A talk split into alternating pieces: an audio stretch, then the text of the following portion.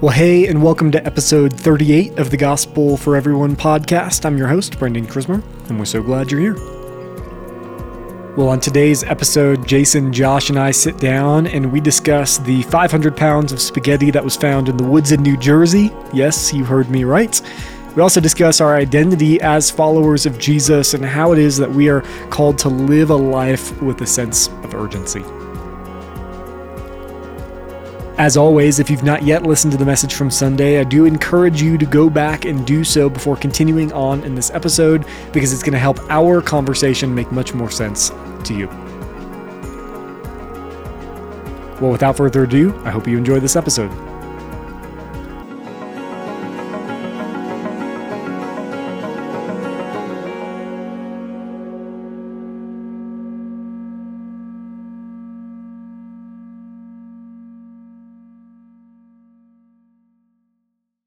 Well, hey guys, good morning. Good morning. Happy Monday. Oh yeah, good morning. Happy, happy Monday. Jason, you uh, shared something again this week that I thought would be fun to talk about here. Let's let's talk about the 500 pounds of pasta found in the woods of New Jersey. So, uh, y'all must not just listen to the news. I would listen to the news and they share this goofy stuff. It's a terrible way to start your day. Right. I never listen to the news.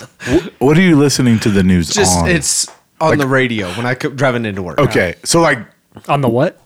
on the radio. Yes, It's like I- the thing with the antenna. right. so no Spotify on the country station. on the country. so this is definitely going to be hilarious. okay, that helps. That we're, I'm really interested.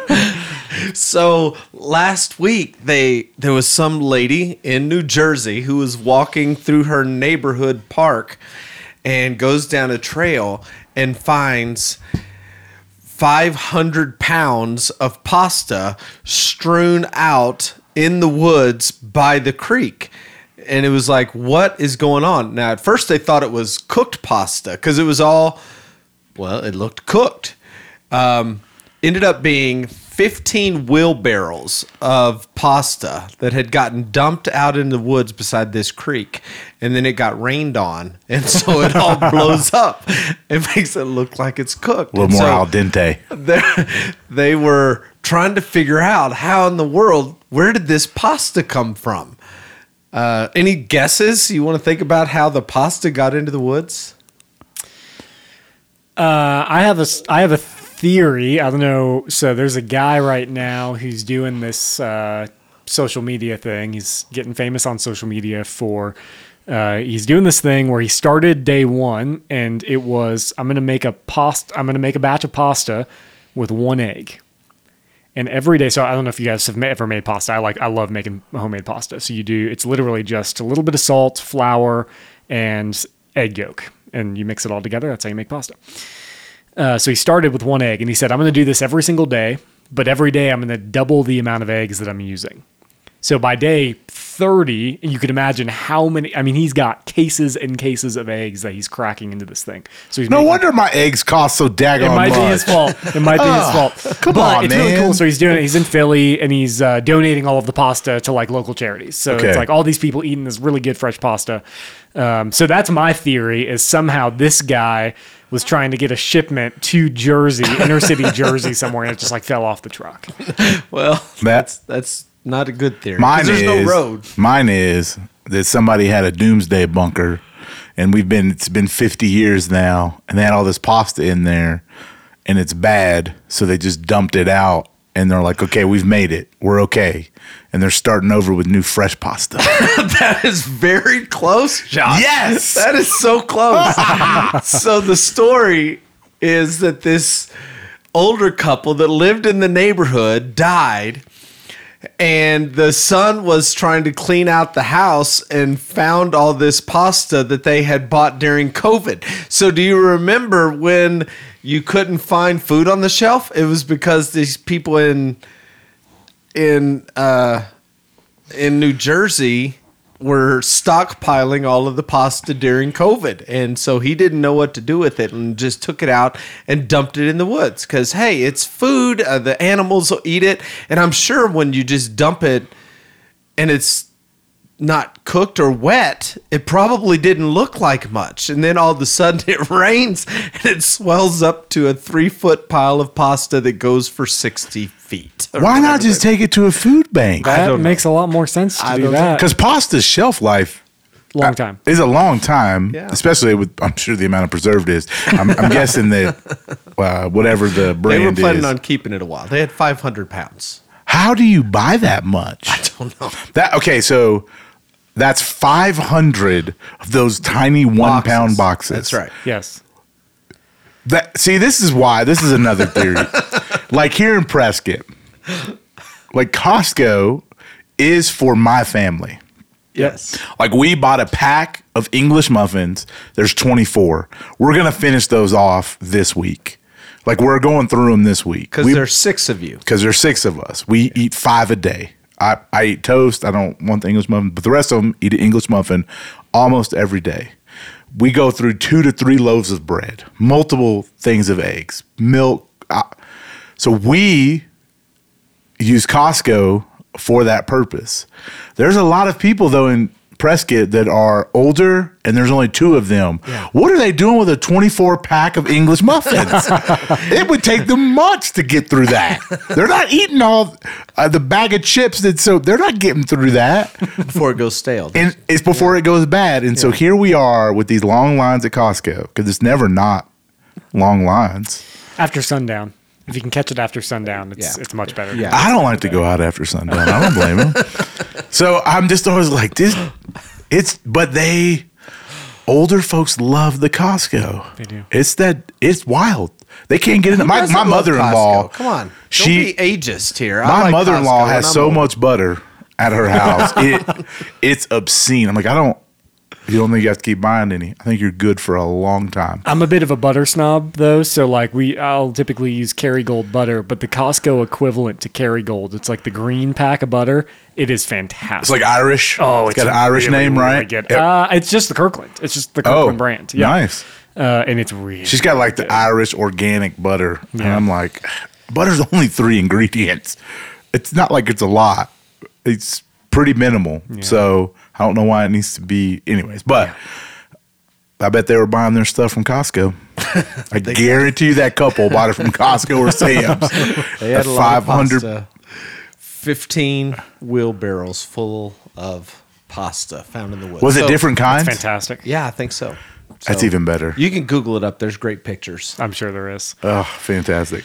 Well, now that that's out of the way, let's uh, get into our message from Sunday. This past week, we were in Romans chapter 13, uh, verses 8 through 14. And uh, Josh, first and foremost, great job. You uh, you were up there preaching this week, and there was a lot of ground to cover. Um, so uh, I thought you did a great job doing just that and leaving us with some really good questions on the tail end.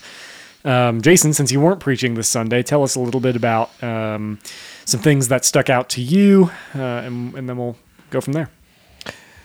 Yeah, uh, probably the thing uh, that I appreciated the most, the thing that was kind of the aha moment, I guess, was your focus on verse 10, where it says, Love does no harm to a neighbor. And, you know, we often think that harming someone is by something you say or do to them. But the reality is, it could be by not saying or doing something to them or for them. So that was kind of a convicting moment of okay, how am I harming people by doing nothing? How am I harming people by saying nothing? How am I harming people just by um, ignoring them or um, walking away from the hard conversation?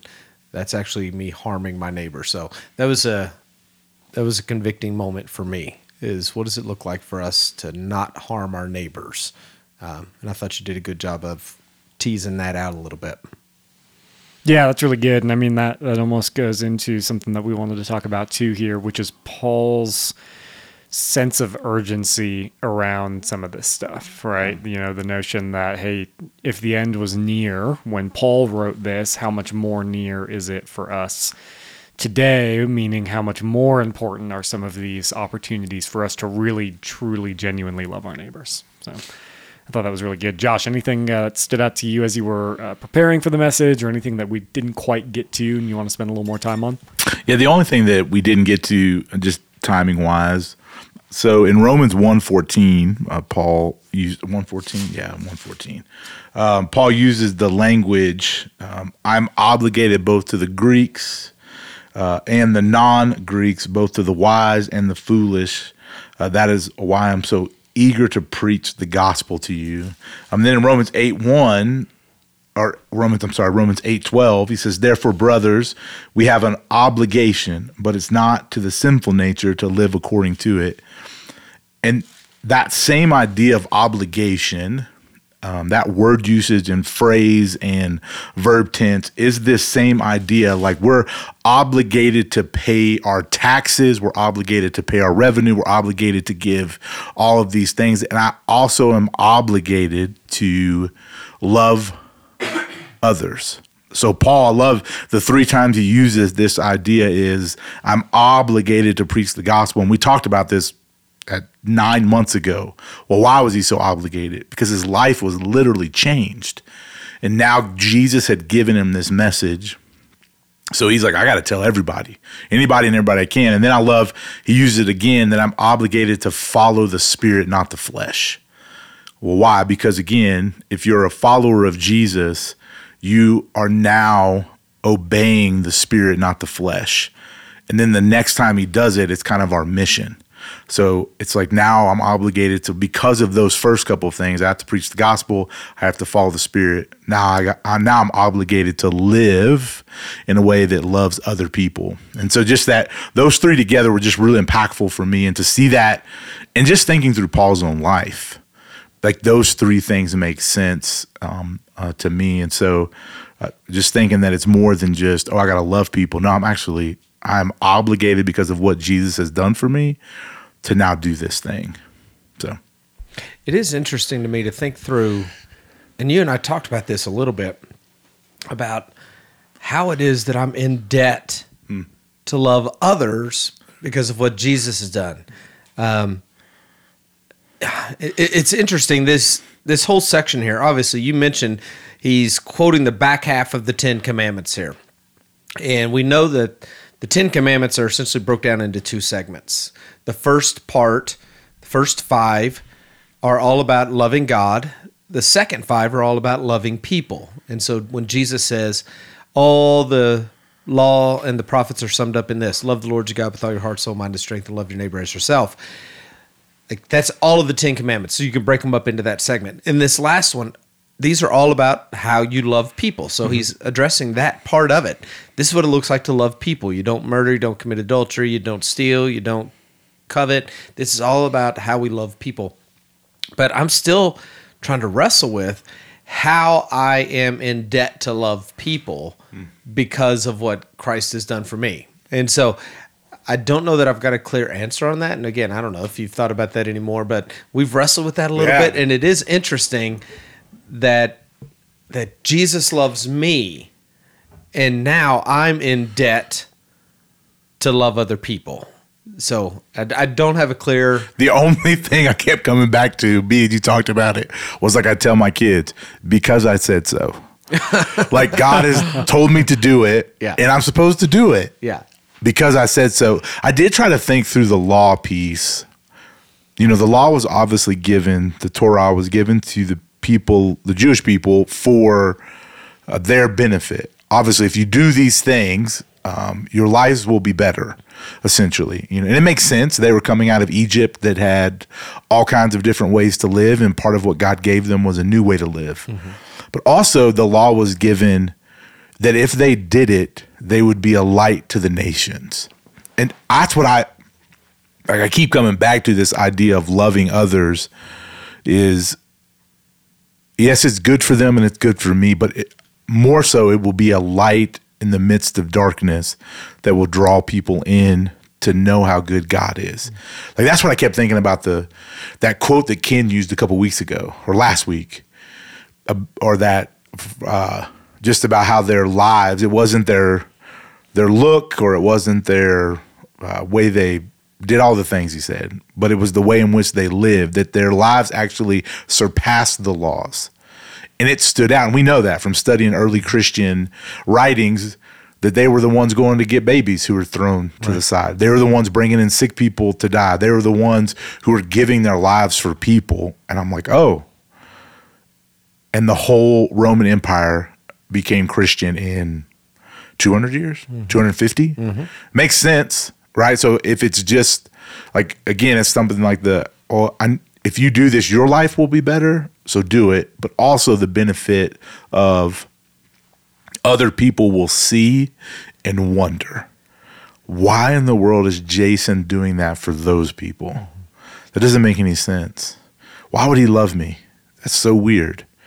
Well, let me tell you, man, I'm obligated to love you because Jesus first loved me. So, yeah, Yeah, I kind of run along those same lines too. Likely a couple of weeks ago during a communion thing, I shared just the story of Zacchaeus and a line from Jesus that stood out. You know, in the grumblings of the onlookers, the people that were saying, "Man, why is Jesus, this guy we think might be the Messiah, like why is he choosing to spend his time with a guy like Zacchaeus, like the worst of the worst?" And Jesus' line in rebuttal to them is, "I came to seek and save the lost." And I don't think that's changed, right? You know, Jesus has ascended so that another that's better than him could could come down upon his people, the, Spirit. And I still think that's the desire of the Spirit is to seek and save the lost. And again, we are now uh, embodied by that Spirit to to go do that. And it's again out of obligation for what Jesus has already done for us. So um, it it feels to me just like you just said, man, because Uh, because of what Jesus has done for me and because Jesus had a heart to seek and save the lost, I now have to have that same heart. And obviously we do that through through loving our neighbor. We do that through loving the people around us. So it's almost just like this this parallel kind of delineation from oh yeah, if you want to go seek and save people, yeah, love them. Just go love them. Do the Yeah. things that that show you that you care about them. Like that's what you're obligated to go do now. Yep. So that's the, it's wild just thinking through. We're like 30 verses, ha- a chapter and a half. He's told us to do a lot of things. Like just reading, it almost feels overwhelming. It Like, is right. You're like, where do I where do I start? Mm-hmm. and again, this is part of the why I feel like I'll never I get why I'll never reach that perfected, sanctified self. Because all of the things you list, that one sermon from a couple weeks ago, there are so many things we couldn't even get to the back half of the things. Yep. it's like, man, it is okay. But it makes sense because he's retraining my whole way to live my life. I'm so used to doing it my fleshly way, which I almost wondered if we shouldn't have brought back those jars because it was so. I, I kept thinking about the flesh and the spirit mm-hmm. again, like seeing those two things. And to the end, the like, don't even think about how to gratify the flesh. It's but that's so easy. It's so much harder to. That's natural. Yes, That's what comes naturally. Yeah. No. Yeah, that's really good. Um, we did get one question in that I wanted to spend some time talking about here. Um, and it really comes down to this idea of loving your neighbor um, as yourself. Here, here's what this um, listener said. They said, "I think that you're right. I think the majority of people love themselves more than they ought to, and are way more, uh, way too selfish. However, I think there's a growing percentage of people who actually have a hard time." Loving themselves. Uh, suicide rates are up. Some people want to be uh, someone else. The majority have insecurities or are uh, deeply depressed. Uh, the verse to love your neighbor as yourself can be confusing for someone battling hopelessness, uh, also you know self-deprecation or self-loathing. Uh, What do you say to those types of people to encourage them to love them, their neighbor as themselves? So let's talk a little bit about this uh, this idea. Well, I think there is uh, some clinical uh, mental health issues that would preclude people from truly loving themselves. We understand that there, there are anxiety and depression and um, anorexia. I mean, all of these things come out of a a broken view of self that causes us to not view ourselves in the way that God does. So, in those instances, I, I think obviously you need to figure out um, whether it's a health thing or an I'm sorry, a mental health thing or a physical health thing. Sometimes it's chemicals. Some sometimes it's emotional. Like there there are legitimate people who struggle in that area and and need to seek help to figure out what it looks like to love God, to see themselves as God has seen them. Um, I would say though that I think that's the minority of people. Um, even those who struggle with their uh, you the the question the person who asked the question mentioned uh, people who uh, view themselves wrongly or view themselves differently. Uh, even those people, though, are seeking to love themselves more than they love others by pursuing their their version of how they see themselves and wanting everybody else to see them that way and fighting for the right to have their own pronouns or gender identity or gender trans uh, uh, uh, gender transition surgeries or whatever. That is them seeking themselves. They're wanting to make sure that they, above everybody else, they are loving themselves to make sure that they feel good about who they are. And again, the question is all about okay, how do I put that aside, put somebody else first? Like, again, we're uh, it's there there it is true. But again i just think it's a small minority of people. And i think most of us if we just again just look at ourselves and not try to point this to the world out there just look at ourselves most of us aren't struggling with loving ourselves. We're making sure that we're taken care of. We're making sure there's enough in our bank account. We're making sure that our house is comfortable. We're making sure that we have around us the people that we want. We go out of our way to avoid anything that's going to bring discomfort to us we go out of our way to pursue the joys in our life whether they're godly or not like we we don't struggle I just think there's a very small minority of people who who legitimately struggle. Even those who don't like themselves still do what they want to do and still do what their flesh desires for them to do. What they think is going to make them happy even if it's actually bringing destruction on themselves. So I I would just I just push back on the idea that this is a real catastrophic issue in our culture. There are some for sure. I think there's more of a, a struggle of of us truly actually loving people as we love ourselves. Like this goes back to Whitney Houston in the 80s. So I know you guys probably don't even remember this, but I do think she's like top two or three singers of all time. Right. For but sure. do you remember the song that she sang that goes along with this idea? The greatest love of all is it me is me, me loving me. That's the greatest love of all. I can't, and some people even justify themselves by looking at this verse and saying, "Oh, love others as I love myself." Well, then I can't really love others until I really love myself. So I need to work on the loving myself piece before I. And I'm like, you're just totally missing everything that Paul is talking about and Jesus is talking about. They're talking about lay down your life for one another, lay down your rights for one another. I mean, go to Philippians chapter 2. What is the picture of loving other people? It is the picture of laying down yourself.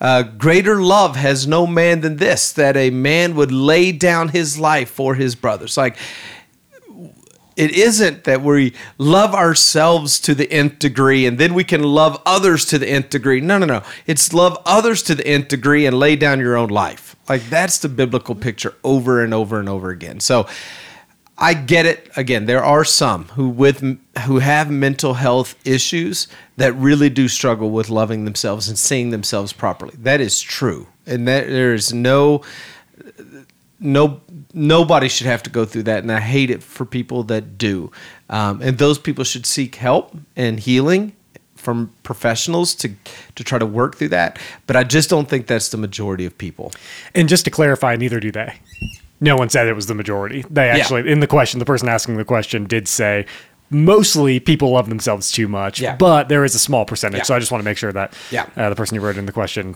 gets that we uh, we do understand the question yeah um, but the reality is, I mean, yeah, there is a small percentage, just like they pointed out, that do have a really hard time with uh, right view of self. Right. And in that's kind of the, I think that's probably the anecdote, which is what they're asking. Like, hey, what would we say to encourage those who do fall into that very small sliver of the pie? And more often than not, it's okay, how can we help a person get a right view of self in God's eyes? Like, how do we help someone else understand the way that God sees them through scripture, right? What are all the things that God says about you as an individual?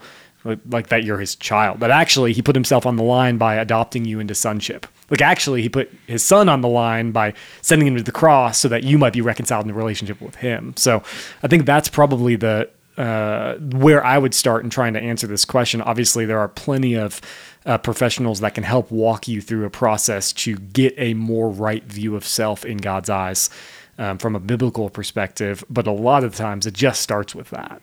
Um, starts with getting there. But, I think uh, even so, even if I don't have a, uh, I mean, I typically don't. I don't have the mental health struggles. It's not something that um, I wrestle through. But I think through my teenage years, early twenties, I still had an identity issue. I still had a wrong view of self. Um, I still had a a which then impacted even how I would love other people because my identity was all a mess, right? And so I do think it does come back to for all of us that we do have an identity that rests as first and foremost a follower of Jesus. Because when that gets out of whack, uh, everything gets out of whack, right? If I'm if I only think of myself as a business person, then everything I do is based off of that decision. Like that's the right. And so I'll sacrifice family, I'll sacrifice health, I'll sacrifice all kinds of things because my identity rests in this. For me, it was a football player, right? That was my identity. So I made choices that were counter productive to me following Jesus because I saw myself only as that. When I stripped all that away and it was only Jesus and I see myself as that, then when he calls me to go serve other people, it's a lot easier because I'm not battling my flesh and my wrong. Well, wait a minute, this doesn't fit my preconceived view of myself. So I think all of us do have some of that identity, but it's based off of my my own selfishness of how I see myself instead of first seeing myself as a a believer and a follower of Jesus. Right. So that is where my identity lies. And so if he calls me to lay things down, if I'm truly seeking to follow him, it is a little bit easier. I'm not saying it's completely easy, but if I'm only focused on seeing myself as all those other things, it makes it so much tougher. So mm-hmm. even if you don't have mental health issues, your your identity is still probably all out of whack, right? You see yourself as a mom or as a dad, and those things are great. Don't get me wrong, but like I'm a follower of Jesus first. Yeah. I think of that book. Can't remember who wrote it. It was the mid 2000s. Uh, Jesus plus uh, Jesus plus anything equals nothing, and Jesus plus nothing equals everything. Like just being okay at the end of the day to just have Jesus. And if that's enough, then some of these calls to go and love other people, they do become easier. Um, it's still a challenge it's still hard. So um, I think all of us. So even if it's not the minority of mental health, we all have to really ask ourselves, how are we rightly viewing ourselves? And if it's skewed sinfully or chemically, it comes back to, do I really believe that God's created me and that I'm His? And that my identity is in Him. And if I can believe that truth, I can begin to put other pieces in place to help me down my road, um, my spiritual journey, I think. Yeah, that's good. I think too. I mean, just one other thought on this subject before we move on would be that um, you know Paul gives all sorts of other uh, explanations and ideas around uh, what it looks like to love your neighbor that removes self from the equation. Like he obviously does say love your neighbor as yourself, but he also says love does no harm to a neighbor. So okay, we can start there if you want to just remove if you have a hard time with trying to reconcile self like just take a moment and remove like come back to it at some point but remove self from the equation.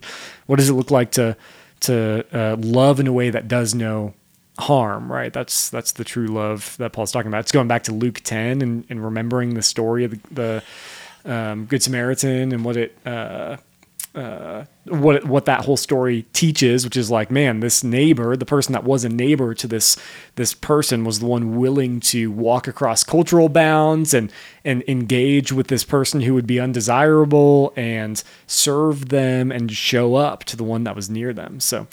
Um, yeah, I think that that's even just a good place to start. To say if you need to, for just a moment, remove yourself from the equation. What does it just look like to love from a biblical perspective? And I think too, like just thinking through it, um, I'm not saying that people 50 years ago didn't struggle with this too.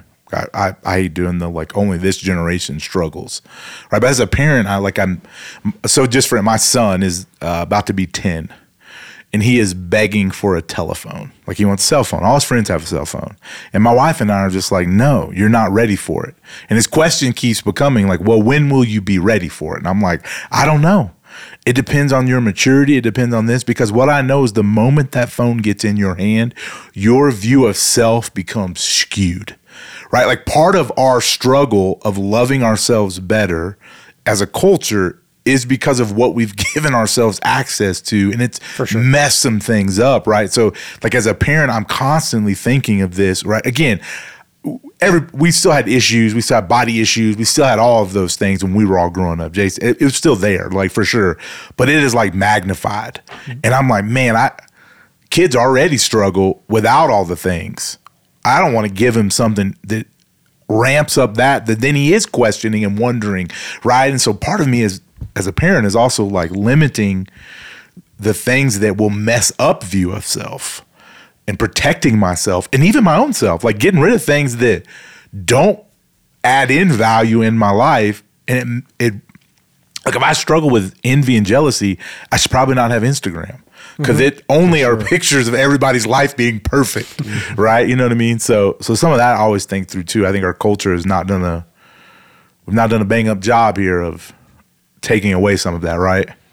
Well, and it's so funny. You listen to all the interviews of the people who created this technology, and none of them let their kids on it. So you can Google that up. All of the tech uh, CEOs who help create all of the social media that we use every day uh, refuse to let their kids have it because they know they know the damage that it does they know the way that it impacts their kids and they're protecting them from the thing that they're profiting from our kids so they're profiting off of it with our kids while protecting their own kids from it so that ought to tell us something yeah yeah for sure um, well that's all we've got we just had the one question so what else uh, anything else we want to hit on before we land the plane i do i think yeah. i want to circle back to verse 11 i just think this is so important. And Josh, you did as much as you could in the time that you had.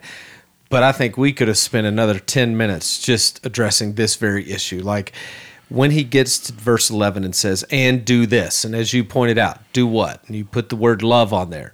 We love people, excuse me, understanding the present time. And what is the present time? That the hour has already come. In other words, it's already passed. It's past tense. It has already come. Like you should have already been awake. This is not your wake up call. the wake up call came 10 minutes ago and you kept hitting the snooze button.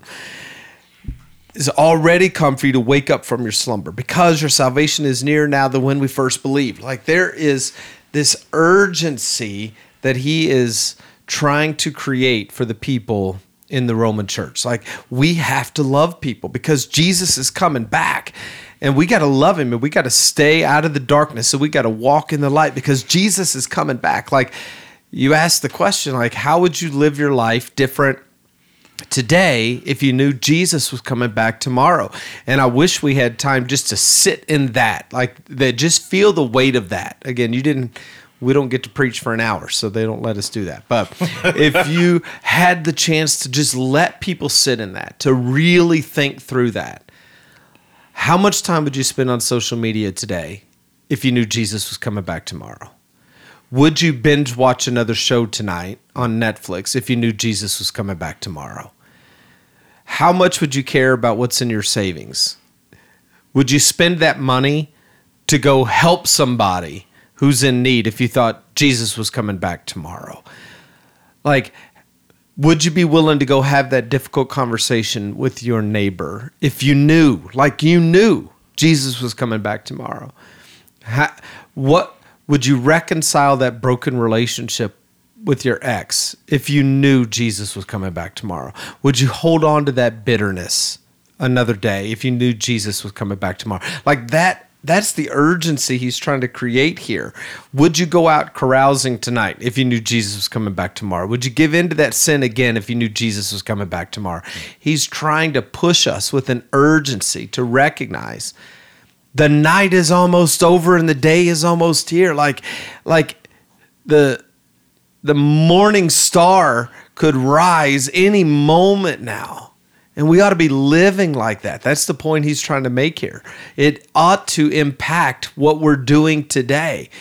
To every day have the idea that the skies could split any moment and Jesus is here. Like it the day is I'm sorry, the night is almost over, the day is almost here. So put aside the deeds of darkness and live in the armor of light. Like you ought to live differently today because Jesus may come back tomorrow. Like that's the urgency. You share your faith today because because heaven or hell could start tomorrow. Um, and it could be just because they die. Like people die every day. We were just talking about the over the weekend. There were 15 people in Texas who had no idea when they woke up on Saturday that that would be their last day. Some were gunned down, some were run over by a vehicle, but they all entered into eternity. And it's tragic. It's tragic. And that could happen anywhere, anytime, to anyone. Like our our time on this earth is short. And so the urgency just needs to keep getting ramped up. So you know, all of the stuff that we've been doing this year, talking about the one, talking about the making more, it was all in a in a desire to up the urgency for evangelism because we don't know. We don't know how long any of us have. We don't know how many conversations we're going to have with people. And if you if you just knew you had 24 hours, what would you do differently? That's the whole point of this text. And just thinking through it because of our culture and our ways that we do strive to make everything so comfortable it takes away a sense of urgency from us. Like we really, we don't really think that today could be it because our lives are really comfortable. Like, you know, again, if we're asking this to a different population, most of the population of Christians in a in the world, they really don't know if tomorrow they're going to wake up because of all of the things that they face. We just don't have that external pressure, let alone an internal pressure that we have to feel. So this may be even harder for again, I'm thinking you saying this to the and Brendan touched on this in his communion message here in Prescott. Like what was going to happen to the people of Rome because of Nero is terrible. We we don't even have that we, we make it up to like to feel it. We have like false persecutions. I'm like, man, but they, but they really did go. I may stand up and say Jesus is Lord today, and I'm on the stake tomorrow. And so they really did live like that. And again, like I said in the very beginning of the podcast, their lives reflected that. It really reflected that. And again, I think culturally there is such an just a difference for us. So much of what we do is to avoid. Man, we we don't even want to talk about that. Even when you just said that, that you could wake up to today, it may be your last day. We go to great lengths to not have that conversation. And then it's also too, well, that's the preacher fear tactic, right? Like that's what you think, you know, yeah. like, oh, Jason's just trying to scare us. but it's, but it's like the, it is the truth. It's reality. That is the reality of where we are. That we don't control time, and so just an interesting thought of of what sometimes I think the struggle is. So how do you how do then we help remember that? How do we like I don't want to be a doom and gloom that I'm going to die tomorrow guy. Like I you know typically try to be optimistic, but how do I reconcile that? How do I keep that proper perspective in my mind so that I can do what Paul's calling me to do? That's a great question. And again, there's but there are so many of these types of texts. If we would just again, I think just spending time in the word gives it to them. I mean, there are several of these, a handful of these texts that point to this exact thing. So let me just give you one more. Uh, uh, uh, Timothy, uh, Titus 2, starting in verse 11.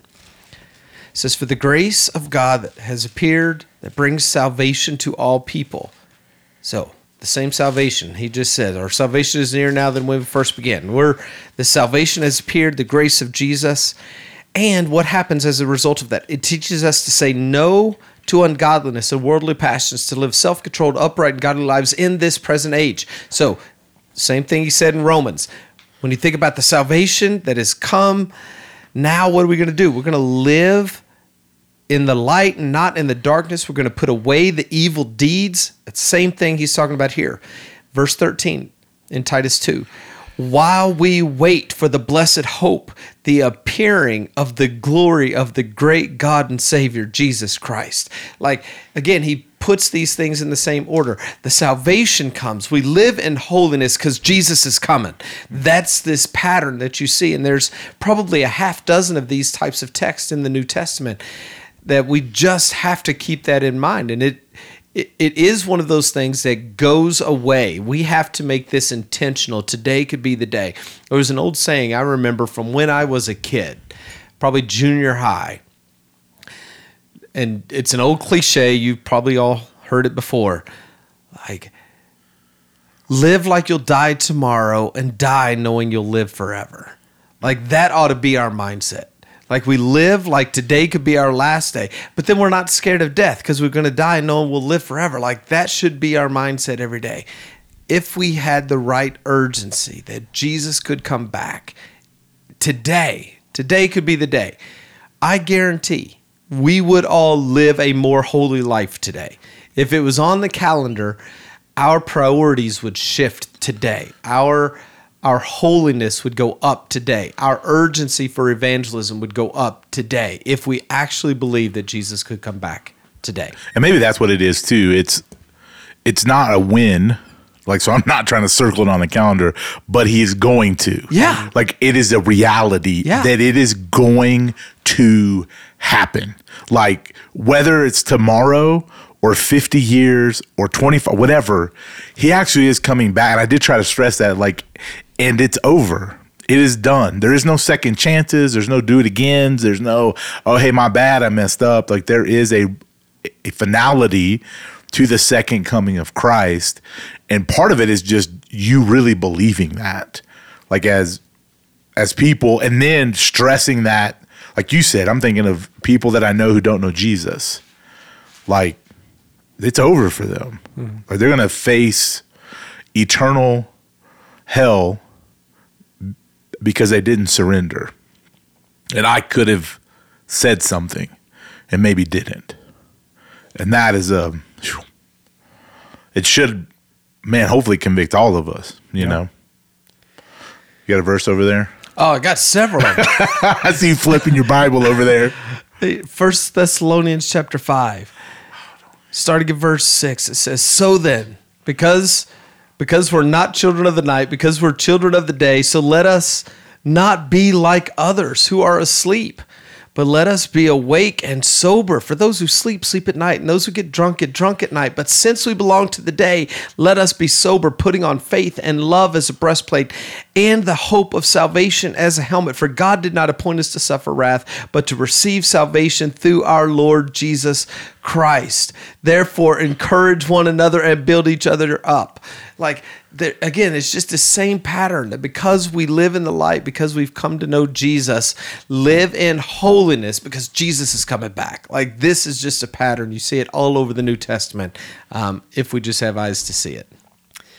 Yeah, that's really good. And I think that's a great place to land the plane today. Thanks, guys. We'll uh, chat again real soon. All right.